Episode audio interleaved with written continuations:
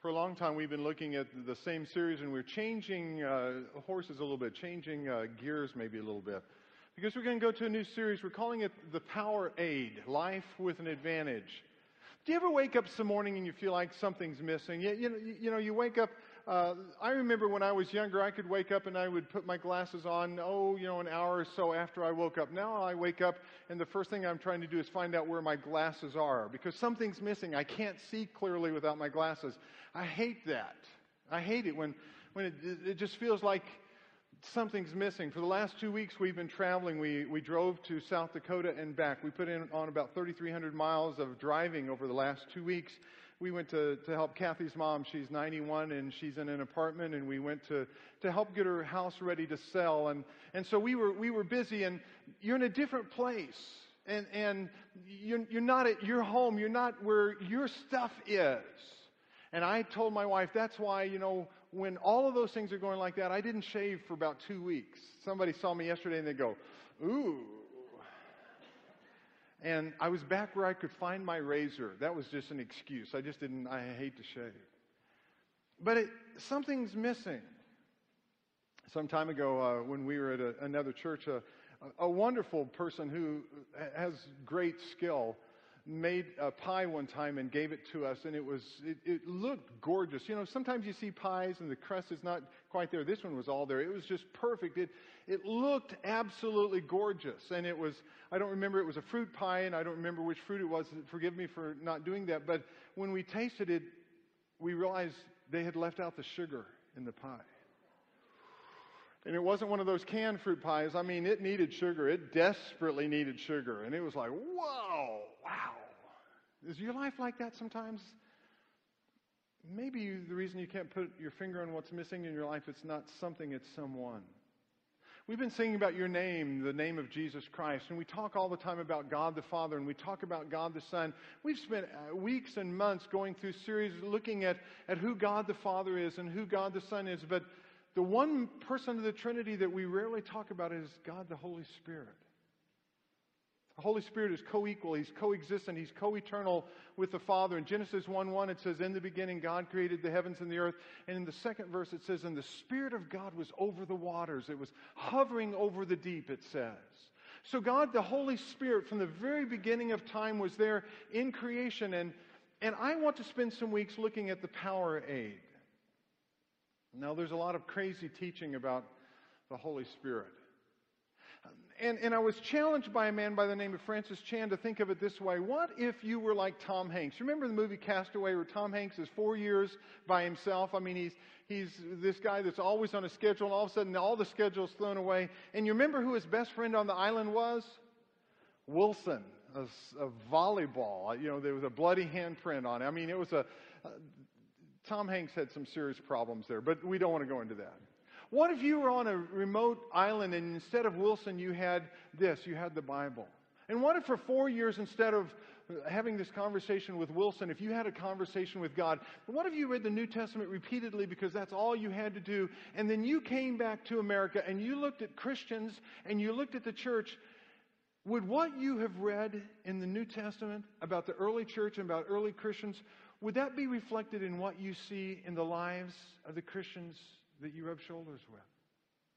Would our church look anything like what you just read? I, I, I became just overwhelmed by this sense that there has been, as Francis Chan, uh, Chan, has written in a book called The Forgotten God, that there's been one person of the Trinity that's overlooked, and we're going to talk about why that is. But I, but I think that we need to understand that when Jesus got ready to leave, he said, Listen, I know that you're going to need some help. Look what it says in John chapter uh, 16, verse 7. Look at what the verse says here. It says, But I tell you the truth, Jesus is speaking, I tell you the truth, it is to your advantage. Uh, we, we're talking about life with an advantage. It is to your advantage that I go away, that Jesus left, he says. For if I do not go away, the Helper shall not come to you.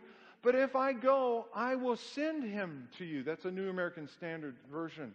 It's to your advantage, he says, for me to go, for Jesus to go. How could that possibly be? Wouldn't you love to have Jesus living side by side with you? Wouldn't you love to be able to listen to his teaching and to watch his miracles? And you say, Of course I would. I've got news for you. You've got something better. It's called the Holy Spirit.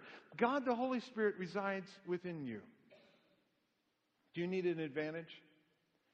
In 1965, there was, a, there was a football coach in Florida, the University of Florida, and he realized that his football players during the preseason were having a horrible time. Now, I don't know if you've ever been in Florida in August. I mean, that's, you, you don't have to preach hard about hell because you've been there if you've been in Florida in August. It's terrible. Humidity's high, temperature's high. I love it when it's, it's co 95, 95 degrees, 95% humidity.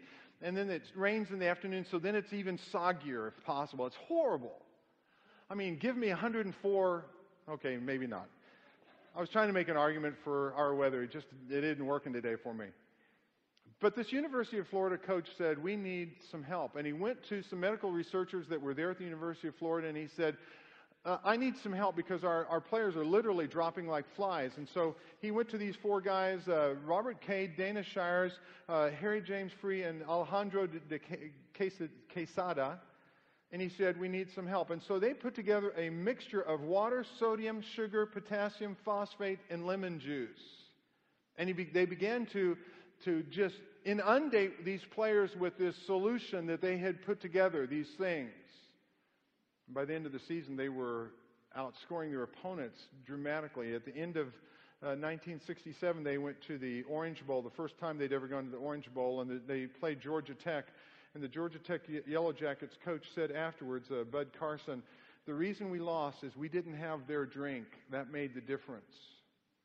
And these researchers called this drink Gator Aid because it's the Florida Gators. When Coca Cola realized that everybody was drinking it, Coca Cola did what Coca Cola always does. They tried to buy Gatorade. They could not do that. Gatorade decided that they were not going to do that. They sold to uh, another company in, in, instead. And so Coca Cola made their alternative called Powerade. You know what's in Powerade? Exactly what's in Gatorade with a little different flavor. Same things. And I'm telling you that today you have the, the, potential, you have the possibility of having something that's better than Gatorade or Powerade. It's called God Aid the power aid of the Holy Spirit. And it's not uh, pre-processed, it's not pre-packaged, it's not sold in any stores. It's available. It, it, he indwells, he empowers, and he directs us. That's where we're going with this. If you have your Bible, John chapter 14, turn to John chapter 14. We're going to look, we're going to look at verses uh, 8 through 11. We're going to look at two things. One, number one, here's the first question Why don't we experience greater transformation? Why don't we experience a greater transformation in our life? John chapter 14, verse 8. It, Jesus has, has been in the upper room, just to get, set the, the scene for you. He's been in the upper room. He's had this wonderful time of communion with the guys. And then he tells them, Don't be afraid. I'm going to go. And if I go, I'll come back. And we know John 14, it's such a, a great passage that we use at funerals all the time. I almost hate that we use it at funerals because it doesn't become what it should be a, a, such a life, day to day life verse for us. But he's done all this. I'm the way, the truth, the life. And then look at what happens in verse 8. Philip said, Lord, show us the Father, and that will be enough for us. Jesus answered, Don't you know me, Philip? Even after I have been among you such a long time, anyone who has seen me has seen the Father. How can you say, Show us the Father? Don't you believe that I am in the Father and that the Father is in me? The words I say to you are not just my own, rather, it is the Father living in me who is doing this work. Believe me when I say that I am in the Father and the Father is in me, or at least believe on the evidence of the miracles themselves. Let's stop there for just a minute. Why don't we expect, uh, experience a better, uh, bigger, or greater transformation? I think there are two reasons. Number one, we function in our own strength. We function in our own capacity, with our abilities, with our income, with our, with our resources. The truth is, for most Christians, we feel perfectly capable of living every day without the power aid, without the Holy Spirit indwelling us. Listen to me, church. We have a problem. So much of what we do is in our own power. And God says, why would you leave out the advantage that I've given to you? Why would you live apart from me? Why would you try to do this in your own strength? That's what Philip was saying. Lord, just show us the Father. And Jesus says, Philip, Philip, do you not get it? Anytime you see me, you see the Father, you see the Holy Spirit, who he's going to introduce in just a moment. But he says, Don't you understand? You don't get one part of the Trinity without all of the Trinity. And I want to indwell you. I want to empower you. I want to strengthen you and guide you. And Philip didn't get it. And the truth is, for most of us, we don't either. We can laugh at Philip and we say, Oh, Philip, he blew it. We live every day that way. Oh, what can I do? How do you know that, Pastor? If you fail, what do you say? Well, I'm doing the best I can. Have you ever, have those words ever come out of your mouth? I'm doing the best I can we were navigating all kinds of highways and two lanes and, and uh, praise the Lord. You know what? Uh, we found out half of the roads in America are under construction, or at least the half of the ones we were driving on. And every one of them has a sign saying, This is your incentive money at, at work. And I'm saying, Give me less incentive and more uh, highway that's un- not under construction. I'm doing the best I can. And, and, and that's what I would say sometimes to Kathy. Sometimes I would say to the Garmin woman who was saying, turn left, turn left, turn left. I'm saying, I'm doing the best I can. I can't turn left. They've got it blocked off again. I'm doing the best I can. Or, or here's another one nobody's perfect. God understands. Nobody's perfect. God understands. And so it's okay if I blow it this time. And the Lord says, No, I know you're not perfect, but I've given you an edge, an advantage, and you're not using that.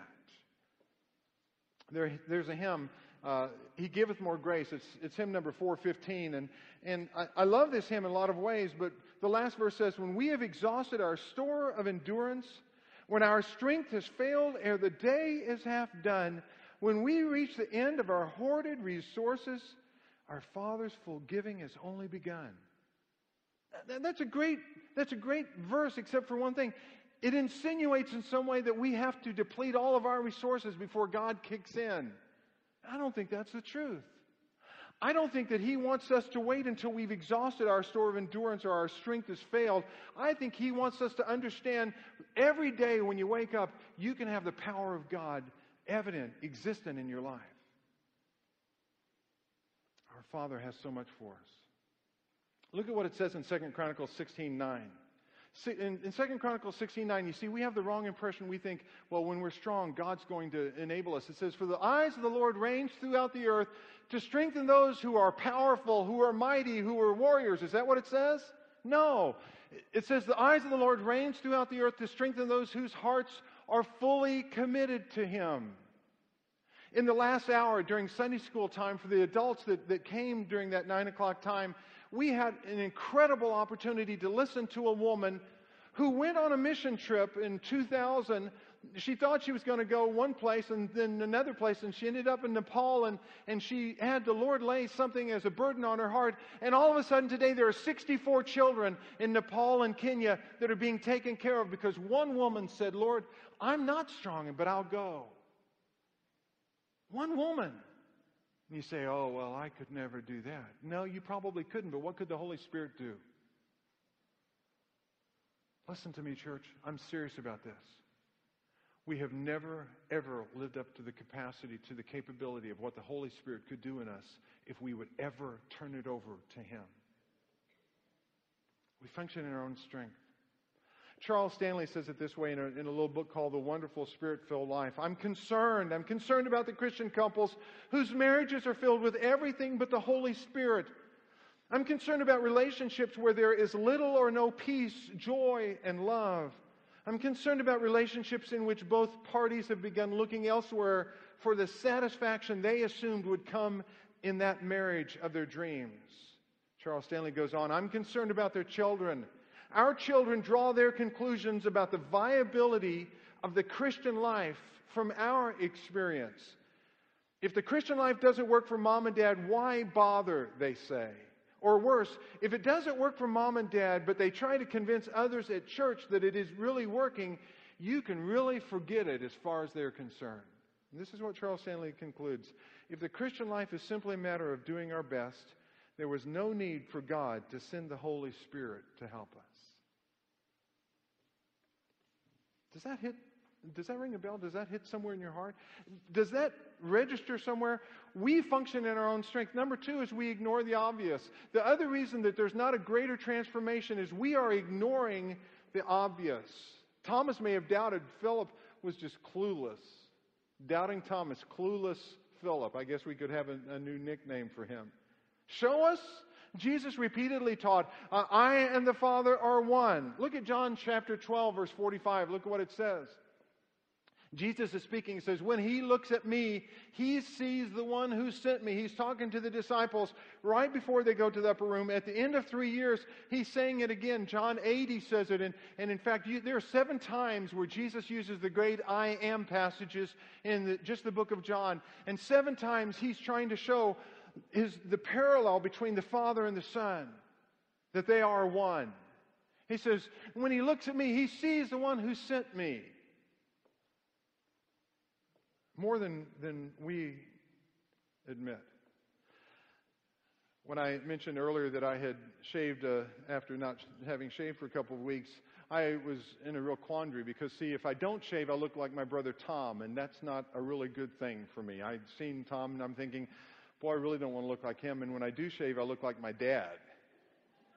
So, I mean, I, you know, and I didn't know my name until I was 12 because I was one of six kids, and mom just started at the top and went Ralph, Tom, Jim, George, and, and went down the list. So I didn't know my name for sure until I was 12 because my mom would call me any name under the book and not get the right name half the time. But the Lord says it's not just that kind of looking the same. There's an obvious an obvious connection that the Lord wants to have and we don't get it. We ignore the obvious. Why? Why do we do that? I think there are two reasons. Number one is low expectations. We ignore the obvious because we have low expectations. We don't believe that God is really going to transform us. C.S. Lewis wrote in a book called Mere Christianity, one of my favorite books of all time. He says, Mere improvement is not God's redemption. Did you get that? Mere improvement is not God's redemption. Although redemp- uh, though all redemption always improves people, even here and now, and redemption will, in the end, improve them to a degree we cannot yet imagine. So God's redeeming us is not just improvement, but it will improve us beyond what we can imagine. But he goes on God became man to turn us creatures into sons. Not simply to produce better men of the old kind, but to produce a whole new man. And, and, let me stop for a second. Remember where Paul is writing in Corinthians, he says, Behold, all things are become new. The old is gone, the new has become. We are a new creation. We're not just an improved lot. If we are, then the Holy Spirit's power has not really done the work that He wants us to do. I go on. C.S. Lewis says, It's not like teaching a horse to jump better and better. Instead, it is like turning a horse into a winged creature. He's referring to Pegasus the mythical horse that had the wings. Can you imagine a horse that's, that's, that's learning to jump and all of a sudden it has wings? And he says, Listen, God didn't come to make us so we could jump a couple of fences a little bit better. He came to, to transform us into totally different creations, to do something that we could never imagine. Uh, I think it's, that's one of the reasons we have low expectations. We don't expect to be a Pegasus. And here's the other part we're afraid of the unknown. We're afraid of what that what might look like. What if we were changed into God's sons? What if the Holy Spirit became, began to empower us? What if, oh, this is scary. What if we did what Diane did and, and we followed the Lord's leading and, and all of a sudden we had 64 kids that, that were dependent on us to, to raise the funds, except they're not dependent on Diane. Those 64 kids are dependent on God Himself to use someone like Diane to care for them. We're, we're terrified of that.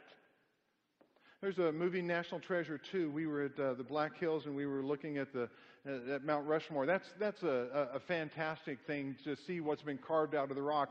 And in National Treasure 2, this movie, Nicolas Cage comes and I think he finds the secret to everything is the, on the backside of Mount Rushmore. And in spite of what you might think, if you go to the back of Mount Rushmore, it's not the people's behinds that are that are on the back of the mountain. It's just the faces on the front. If you've never been to the Black Hills, you'll, you'll understand that joke. But, but Nicolas Cage comes up and he realizes that there's something that says, stick your hand in here, and there's this big hole in the rock. And everybody says, I'm not sticking my hand in there. And, and, and, and finally, Nicolas Cage, he sticks his hand in, and, and he goes in, and there's all these kinds of cobwebs and nastiness. And he sticks his hand in, and he makes his face and goes, ah! And they all jump. And he says, just kidding. We're afraid if we finally take hold of what God has called us to do, that it might be painful. We're afraid. We ignore the obvious. Why don't we experience greater transformation? Because we function in our own strength and we ignore what God has obviously given us. So, what advantage do we need? Here's the second part of this. What advantage do we need? John chapter 14, verses 12 through 26. I want to finish up this passage. We're going to talk a lot more about what, who the Holy Spirit is and what He does. But look at this in verse 12. I tell you the truth anyone who has faith in me will do what I have been doing. Wait a second. Jesus is talking? He says, anyone who has faith in me will be doing what I've been, what's Jesus been doing for three years? Oh, he's been feeding the, the, the 5,000 with five loaves and two fishes. He's, he's feeded another, uh, fed another 4,000 with, with another little lunch. And, and then he's walked on the water and he's, and he's calmed the waves and the, and the seas and the winds with the, with a word. He, he brought Lazarus back from the dead. Is that what he means? Well, let's go on. I tell you the truth, anyone who has has faith in me will do what I've been doing. He will do even greater things than these because I'm going to the Father. You say, wait a second, what are you talking about, Pastor? Keep going. And I will do whatever you ask in my name so that the Son may bring glory to the Father. You may ask me for anything in my name, and I will do it. If you love me, you will obey what I command. And I will ask the Father, and he will give you another counselor the paraclete, the one who comes alongside. Another counselor to be with you forever, the Spirit of truth. The, the world cannot accept him because it neither sees him nor knows him, but you know him, for he lives with you. And get this next phrase, and will be in you. I will not leave you as orphans. I will come to you. Before long, the world will not see me anymore, but you will see me. Because I live, you also will live. On that day, you will realize that I am in my Father, and you are in me, and I am in you. Look at verse 25. I want to skip down there. All this I have spoken while still with you, but the counselor, that same word again, it's the para, the, the alongside, the parallel, the alongside, the, the, the counselor, the one who comes alongside you. The counselor, the one who comes alongside, the Holy Spirit, whom the Father will send in my name, he will teach you all things and will remind you of everything I have said to you. What do we need to do? What advantage do we need? Number one, we need to tap into the Holy Spirit's power. We need to tap into the Holy Spirit's power. What does that mean? It means to release control. If you're going to tap into the one power, you have to, to unhook from the, the original power source. That's yourself. Acts 1 8, when Jesus said to the disciples, the early disciples, He says, I want you to go into Jerusalem. I want you to go to the upper room, and you're going to, you're going to do what? You're going to receive power when the Holy Spirit comes upon you. Romans uh, 15, 13, look at what it says. Look at what Romans 15, 13 says. May the God of hope fill you with all joy and peace as you trust in him so that you may overflow what? With hope by the power of the Holy Spirit. In Francis Chan's little book uh, on the Holy Spirit, he, he says this, and, and I'm going to shock some people right now, okay? So just get ready. You can start making notes right now on the back of a response card to get me. Some of you would like it if I said we were going to find a healthy balance between unhealthy extremes. That is not what we're going to do. When we are referring to God, balance is a huge mistake. God is not just one thing we add to the mix we call life. He wants an invitation from us to permeate everything and every part of us. In the same way, seeking a healthy balance of the Holy Spirit assumes that there are some who have too much Holy Spirit and others who have too little. You ever known somebody who has too much Holy Spirit?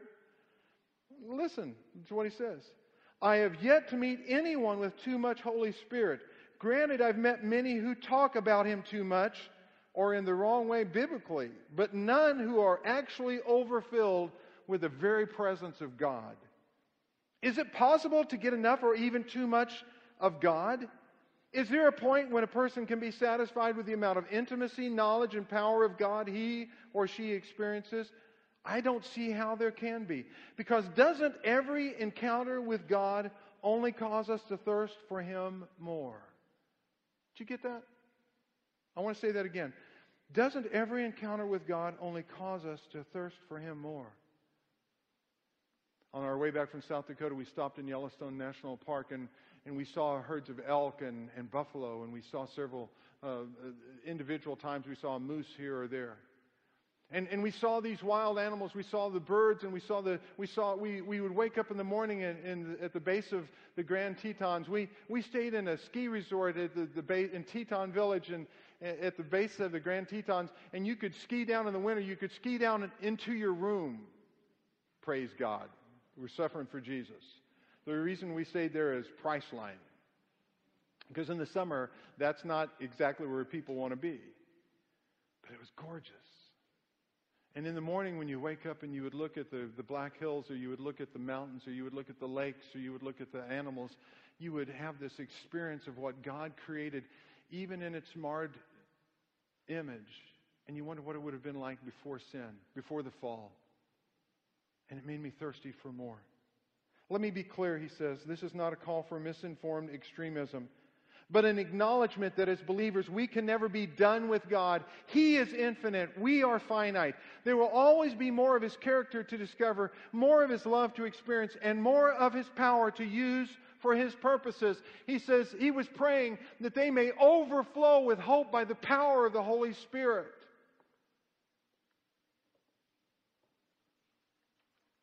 I don't think we get it. I think we're clueless as to what kind of power we're talking about. You know, it was interesting because yesterday, I, when we got back and we had some yard work to do and some other things, I went out and, and our roses were looking really nice. If you like dried roses on stem, that, that's really a nice thing. And we had, I noticed there were a couple of caterpillars that were, that were coming up there, and, and they were still in the caterpillar, caterpillar stage. You know, that's got to be fun. You think about that. What does a caterpillar think? I mean, it's inching along the dirt and it's hot and it's 104 and it's going up the side of a rose and it's already dried out and there's nothing there to eat and it goes back down looking for other leaves. And, and then finally one day the caterpillar takes a long nap in, you know, in, in a sleeping bag called a cocoon. And, and it takes this long extended nap and it wakes up and it's not inching along anymore. It's, it's got these beautiful wings and it's flying. And the Lord says, You are the caterpillars, and I want to make you into the butterfly, and, and, you don't get what happens when I come into your life. You'll never get that unless we tap into Him, until we release control. When believers live in the power of the Holy Spirit, the evidence in their lives is supernatural. The church cannot help but be different. The world cannot help but take notice. I want to confess something to you. I'm tired of talking about the God's power. I'm, I'm tired of talking about what the Lord could do in this church. I want to see what God can do, not what I can do, what you can do. I long to see God's power evident in my life, to, for God to move through me, to move through Crosspoint. Did you notice Jesus said you're going to do greater things? I, I mean, I, I just said that he raised Lazarus from the dead. Hey, here's a news flash Lazarus is not still walking around. Lazarus died. You know, he fed the 5,000, five loaves and two fishes. And, and you remember what happens the day after that? The people are looking for him again. Why? Because lunchtime is there and they're hungry again. All of the food that God gave them that day, it dissipated in their stomach and they wanted more. And he calmed the wind and the waves. But I've got news for you. We found all the wind. It's still there in South Dakota. It's still there as you're, as you're coming across the plains, and, and the wind is still blowing. All of these things were temporary. But on the day of Pentecost, 3,000 people eternally were changed from, from darkness into light, from death to life. And God says, You can do something that's eternal. Do you remember the time when the quadriplegic is let down in front of Jesus and, and, his four friends brought him and they, they, they take off the roof and they bring him down? Do you remember what Jesus said to him? He says, Listen, I know that you can't move. Why don't you get up? Why don't you start moving your hands and your feet? And get... Is that what he says? No, he says, Because of their faith, as he looks at them, because of your faith, your sins are forgiven. And all the people went, Big deal. Big deal. His sins are forgiven. So what? You see, physically, he was a quadriplegic, and they thought the greatest miracle would be to heal his body. And the greatest miracle was to heal his heart, his soul, his spirit, to bring him as a child of God. We don't get it. We do not get it. And because of that, we hang on to this control because we don't want to let God have control of our lives. Number two, we, we need the Holy Spirit in our prayer. He says you can ask for anything. And what do we need to do? We need to ask for help. What's your action on this? The first action is we have to release control. The second one is we have to ask for help. He says in verse 13, And I will do whatever you ask in my name, so that the Son may bring glory to the Father. Again, don't forget that last part of that because it's all about God's glory, not your glory. This is not, oh God, I need a, a Mercedes Benz. My friends, they all drive Porsche. Oh, that's Janis Joplin, sorry.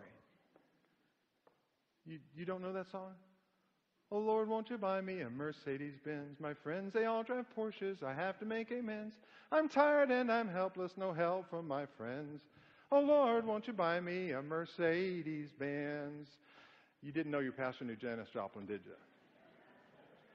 Some of you went, okay, he's down a couple more pegs. Not what we're talking about. We're asking God to glorify Himself through answering our prayers. It's not a magic formula. Did you notice it says, ask in my name? It's not a magic formula.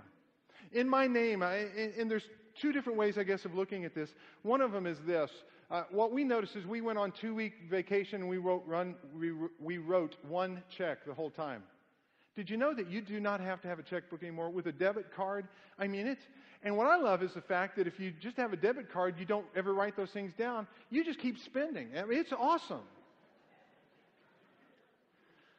Okay, actually, they will bounce those things occasionally if you get to that point. But we wrote one check. But in the old days, when you wrote in my name, you made the check out to someone and they honored that because of the name on the bottom of the check. Now, in my name means we can spend tens of dollars. In Bill Gates' names, it means you can spend billions of dollars. Which one would you rather have at the bottom of the check if it's presented to you? I'd much rather have Bill Gates. I got news for you.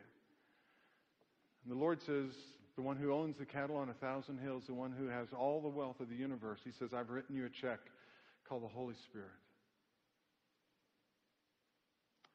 The other way of looking at it, I guess, is from time to time at the church, we have different accounts, and, and we'll go in and they will say, Do you have a PO? Do you have a purchase order? And if you have a purchase order, who signed that? We don't buy anything at the church without having a purchase order, and Donna will come to me from time to time. She says, I've got this bill and I don't have a purchase order. And I'll say, I'm sorry, I'll make one out because it's usually me that forgets to do it. But we don't pay any bills until the purchase order because it's in my name. We're to pray for God's purpose to be completed, and we need help. Look at what it says in Romans 8:26. In the same way, the Spirit helps us in our weakness. We do not know what we ought to pray for. Did, did you get that? We pray the wrong way a lot of times because of our ignorance, because we are ignoring the obvious. We do not pray what we know what we ought to pray for, but the Spirit Himself intercedes for us with groans that words cannot express.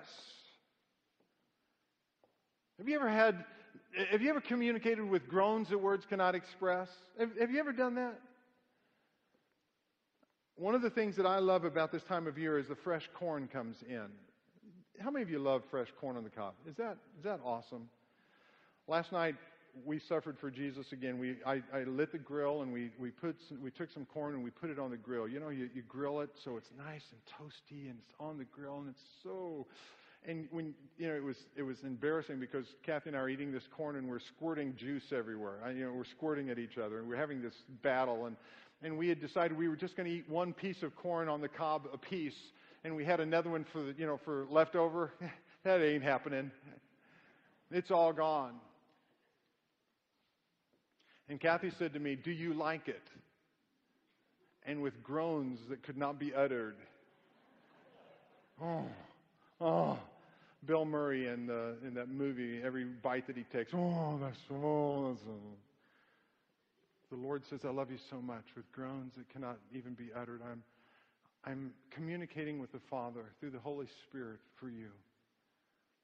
In those days that you don't know how to pray, you don't know what to pray for in your body because of what's happening there in your work, in your children, whatever it is, the Holy Spirit says, I love you so much, and it's such a guttural thing that you can't even understand the groans that I use to express the, and communicate to the Father. Number three, we need to recognize the Holy Spirit's presence. We need to recognize that it's there whether you get it or not. And how do you do that? Be still. Sometimes we're so busy. Sometimes it's so noisy. Sometimes we have so much going on.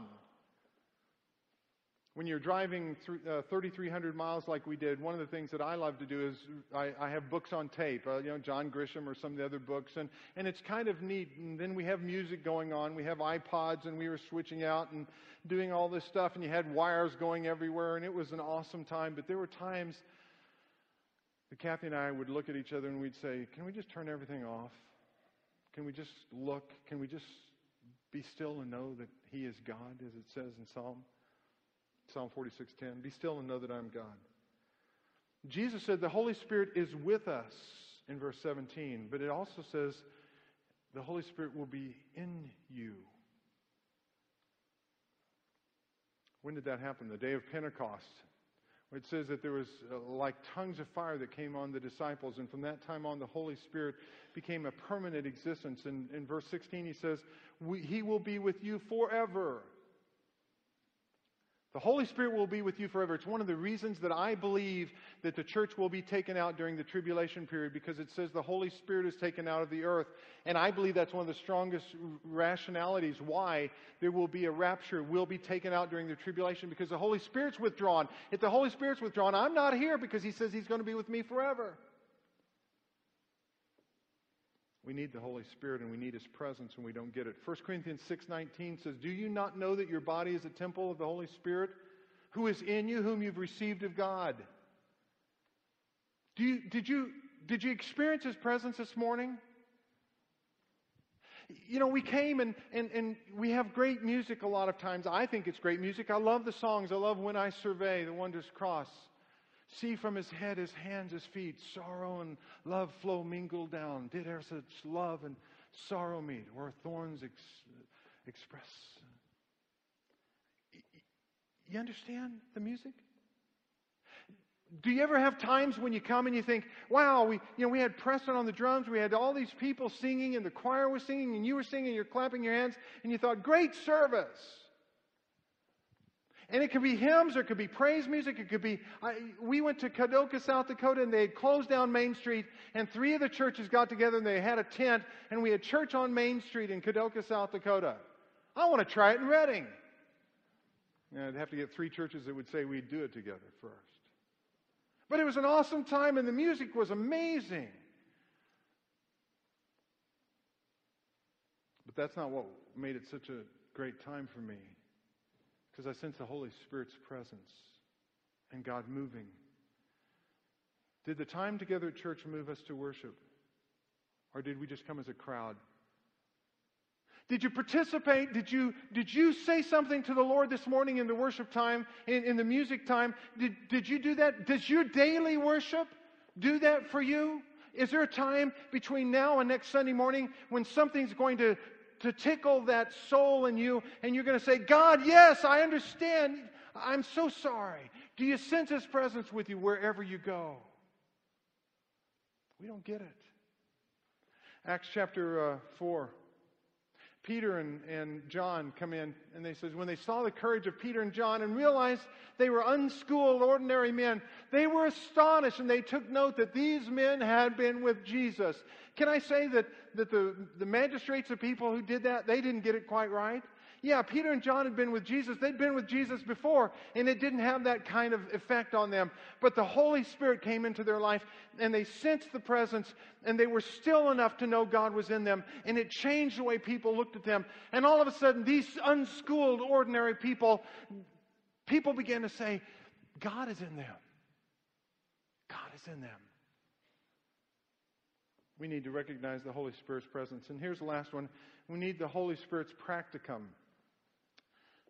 A practicum is a work experience as a part of an academic course, according to Encarta. a practicum. It's, it's a work experience. It's, a, it's, it's the experience part of it. It's not just learning the theory, it's putting it into practice. We need the Holy Spirit's practicum. We need to get in training. We need to get in training. The Holy Spirit will train us. How long does it take? Vince, the Thursday before we left, Vince uh, was eating breakfast with us at, at, uh, at Mavericks, and we were sitting there, and Vince said, How long did it take you to train for that 100 mile bike ride that you did? And I said, Well, 10 weeks of actual training, but uh, about three years of riding the bike, of, of kind of getting up to the point where I could do the 10 weeks of training, but I really needed longer than that. How long has the Holy Spirit been training you? where are you in the practicum? Where are you in the study with, with the Lord? Where are you in your walk with the Lord? 1 Corinthians 2.10, look at what it says. But God has revealed it to us how? By His Spirit. I, I want to stop there for just a second. God has revealed what? You know the verse we quote all the time eye has not seen, ear has not heard, neither has entered into the heart of man that which God has prepared for us. We use that all the time. Well, I don't know what heaven's going to be like. Eye has not seen, ear has not heard. It's never entered into the heart of man what God has prepared for us. And this is the next verse. But God has revealed it to us by His Spirit. The Spirit searches all things, even the deep things of God. And Paul at times writes to churches and he says, Do you not understand something? Do you not get the fact that you're still little babies and you're still doing wah, wah, wah, and I need my bottle because you haven't gotten to the deep things of God because you've not tapped into the Holy Spirit. And you're not into the practicum. You're not in training.